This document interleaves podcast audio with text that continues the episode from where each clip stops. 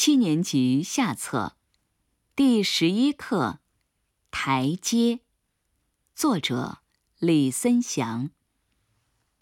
父亲总觉得我们家的台阶低。我们家的台阶有三级，用三块青石板铺成。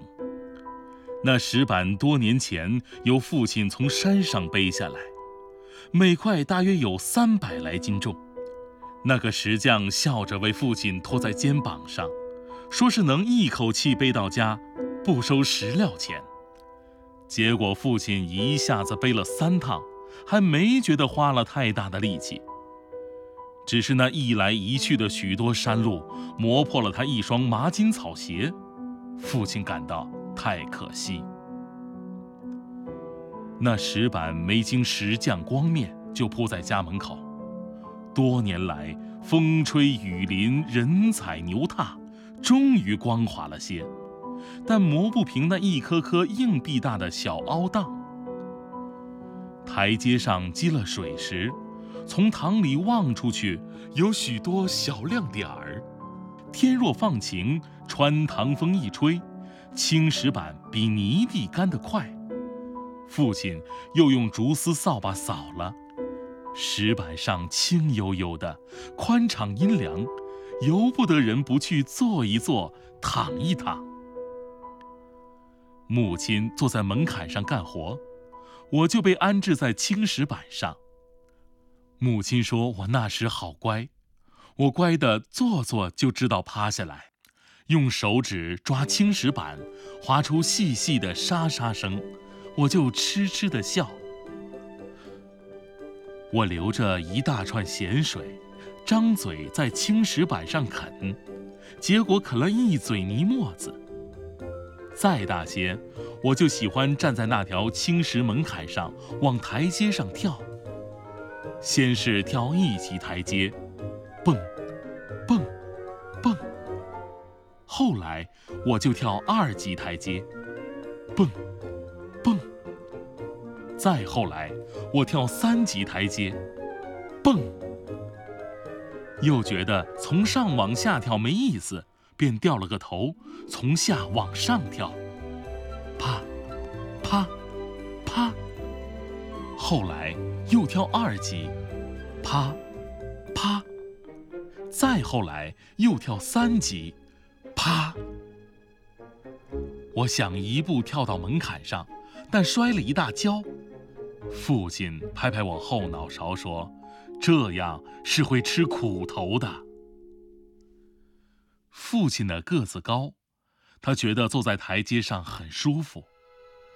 父亲把屁股坐在最高的一级上，两只脚板就搁在最低的一级。他的脚板宽大，裂着许多干沟，沟里嵌着沙子和泥土。父亲的这双脚是洗不干净的，他一般都去当里洗，拖着一双湿了的草鞋，呼哒呼哒地走回来。大概到了过年，父亲才在家里洗一次脚。那天母亲就特别高兴，亲自为他端了一大木盆水，盆水冒着热气，父亲就坐在台阶上很耐心地洗，因为沙子多的缘故。父亲要了个板刷，在脚上沙拉沙拉地刷。后来，父亲的脚终于洗好了，终于洗出了脚的本色，却也是黄唧唧的，是泥土的颜色。我为他倒水，倒出的是一盆泥浆，木盆底上还积了一层沙。父亲说，洗了一次干净的脚，觉得这脚轻飘飘的，没着落。踏在最硬实的青石板上，也像踩在棉花上似的。我们家的台阶低。父亲又像是对我，又像是自言自语的感叹。这句话，他不知说了多少遍。在我们家乡，住家门口总有台阶，高低不尽相同。从二三级到十几级的都有。家乡地势低，屋基做高些，不大容易进水。另外还有一说，台阶高，屋主人的地位就相应高。乡邻们在一起常常戏称：“你们家的台阶高。”言外之意就是你们家有地位呀。父亲老实厚道、低眉顺眼，累了一辈子，没人说过他有地位，父亲也从没觉得自己有地位。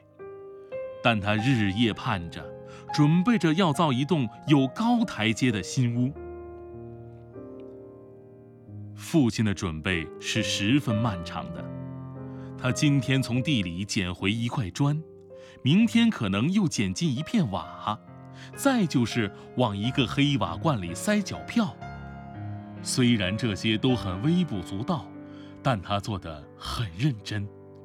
于是，一年中他七个月种田，四个月去山里砍柴，半个月在大溪滩上捡乌鸡卵石，剩下半个月用来过年编草鞋。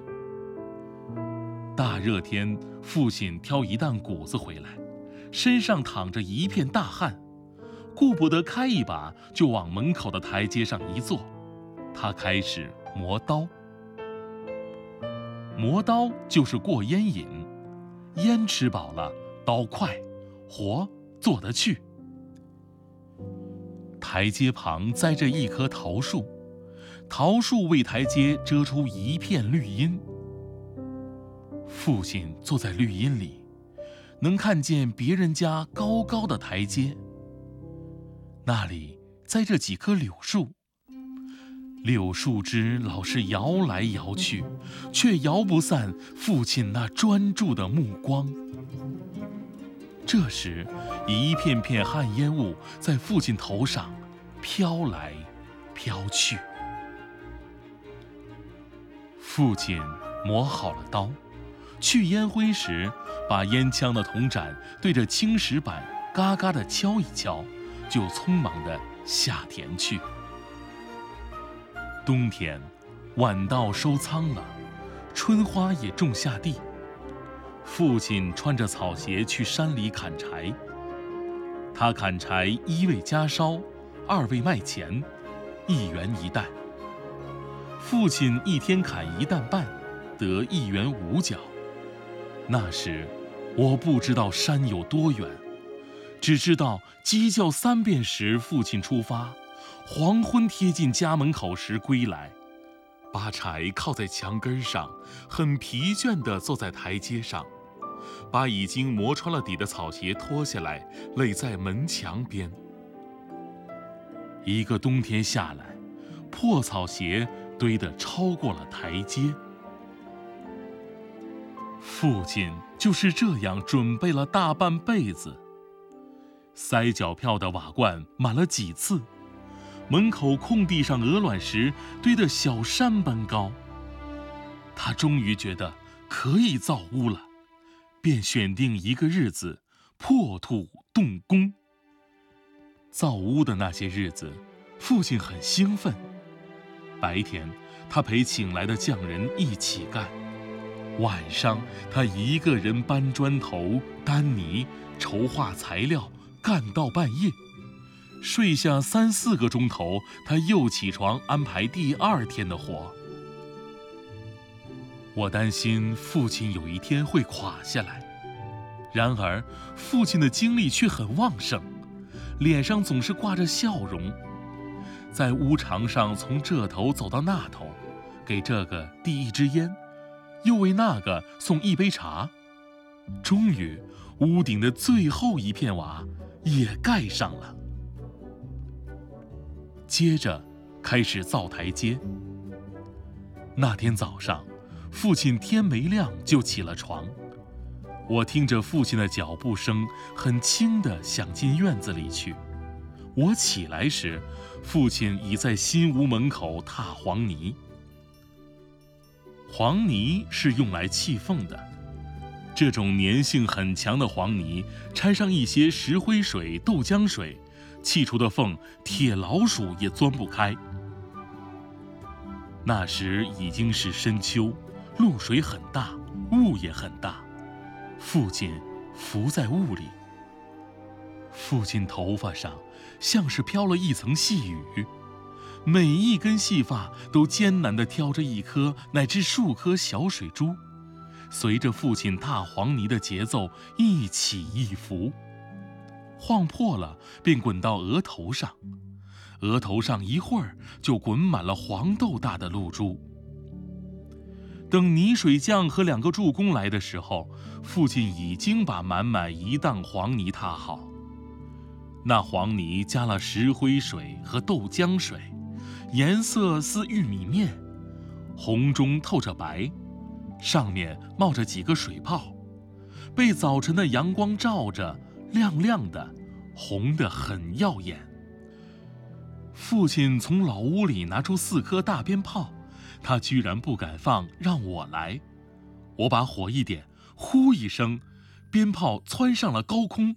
稍停顿一下，便掉下来，在即将落地的瞬间，那条红色的纸棍便被炸得粉碎，许多纸筒落在父亲的头上、肩膀上，父亲的两手没处放似的，抄着不是，贴在胯骨上也不是。他仿佛觉得有许多目光在望他。就尽力把胸挺得高些。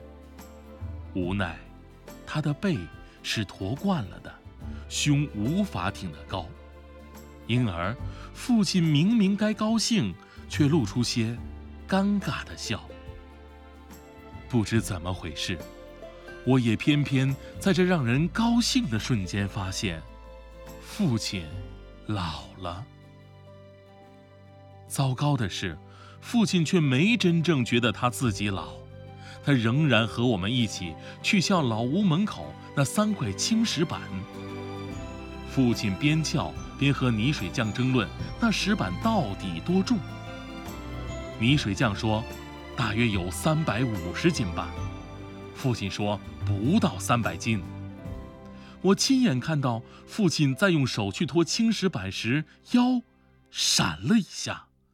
我就不让他抬，他坚持要抬。抬的时候，他的一只手按着腰。三块青石板作为新台阶的基石被砌进去了。父亲曾摸着其中一块的那个小凹档，惊异地说：“想不到这么深了，怪不得我的烟枪已经用旧了三根呢。”新台阶砌好了，九级，正好比老台阶高出两倍。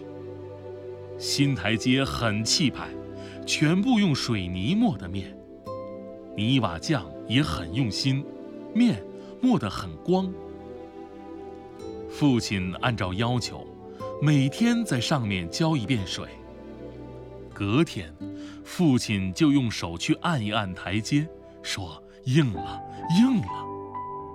再隔几天，他又用细木棍去敲了敲，说实了，实了。又隔了几天，他整个人走到台阶上去，把他的大脚板在每个部位都踩了踩，说全动牢了。于是，我们的家就搬进新屋里去。于是，父亲和我们就在新台阶上。进进出出。搬进新屋的那天，我真想从台阶上面往下跳一遍，再从下往上跳一遍。然而，父亲叮嘱说：“泥瓦匠交代还没怎么大牢呢，小心些才是。”其实我也不想跳，我已经是大人了，而父亲自己却熬不住。当天就坐在台阶上抽烟。他坐在最高的一级上。他抽了一桶，举起烟枪往台阶上磕烟灰，磕了一下，感觉手有些不对劲儿，便猛然愣住。他忽然醒悟，台阶是水泥磨的面，不经磕，于是他就憋住了不磕。正好那会儿有人从门口走过，见到父亲就打招呼说：“晌午饭吃过了吗？”父亲回答：“没吃过。”其实他是吃过了，父亲不知怎么就回答错了。第二次他在坐台阶上时，就比上次低了一级。他总觉得坐太高了，和人打招呼有些不自在。然而低了一级，他还是不自在，便一级级地往下挪。挪到最低一级，他又觉得太低了，干脆就坐到门槛上去。但门槛是母亲的位置。农村里有这么个风俗。大庭广众之下，夫妇俩从不合坐一条板凳。有一天，父亲挑了一担水回来，噔噔噔，很轻松地跨上了三级台阶。到第四级时，他的脚抬得很高，仿佛是在跨一道门槛。踩下去的时候，像是被什么东西硌了一个。他停顿了一下。才提后脚，那根很老的毛竹扁担受了震动，便嘎叽地惨叫了一声。父亲身子晃一晃，水便泼了一些在台阶上。我连忙去抢父亲的担子，他却很粗暴地一把推开我：“不要你凑热闹，我连一担水都挑不动嘛。”我只好让在一边，看父亲把水挑进厨房里去。厨房里又传出一声扁担沉重的叫声。我和母亲都惊了惊，但我们都尽力保持平静。等父亲从厨房出来，他那张古铜色的脸很像一块青石板。父亲说：“他的腰闪了。”要母亲为他治治。母亲懂土方，用根针放火上烧一烧，在父亲闪腰的部位刺九个洞，每个洞都刺出鲜红的血。然后拿出舀米的竹筒，点个火在桶内过一下，啪一声拍在那九个血孔上。第二天早晨，母亲拔下了那个竹筒。于是，从父亲的腰里流出好大一滩乌黑的血。这以后，我就不敢再让父亲挑水，挑水由我包了。父亲闲着没什么事可干，又觉得很烦躁。